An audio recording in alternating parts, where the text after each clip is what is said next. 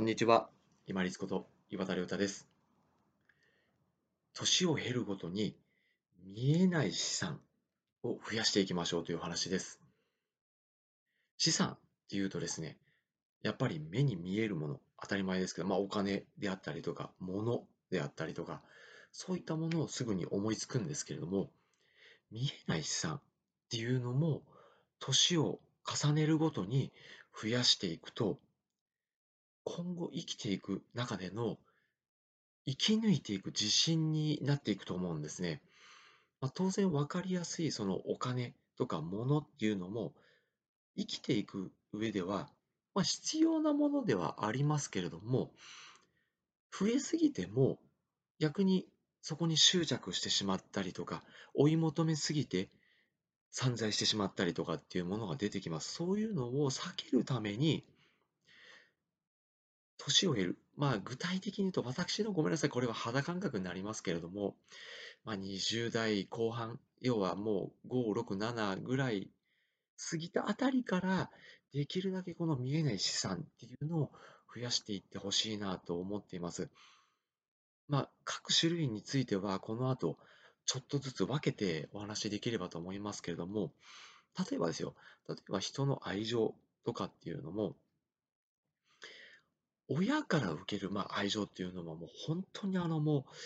う、なんて言うんでしょうね、この年になって思いますけれども、無償の愛情でですね、本当にありがたいものですよね。でも、この見えない資産っていうのは、他人に求めてしまうと、逆にこれ執着になってしまうんですよ。でも、見えない資産として、自分がきちんとその関係性においてできることをちゃんと知る、する。例えば、ありがとうっていう言葉をちゃんとかけるとか、自分が相手に対してできることをさせていただく。要は、その他人との関係性、まあ、夫婦とか恋人とかもそうですけれども、友情とかもそうだと思います。関係性においては、要はあの、キャンプの時の火と同じで、ずっとこう育てるものだと思うんですよね。なので、見えない資産とはいえ、自分たちが努力して育てていって積み重ねていくものじゃないかなと思います。この見えない資産に関してもそうだと思います。勝手に相手から来るとか、生きてれば勝手に来るっていうものではないんですよね。分かりやすいものっていうのは人間飛びつきますけれども、見えないものっていうのは軽視しがちなんですよね。この軽視しがちな見えない資産っていうのを増やしていきましょう。そうすると、自分の中で、こう、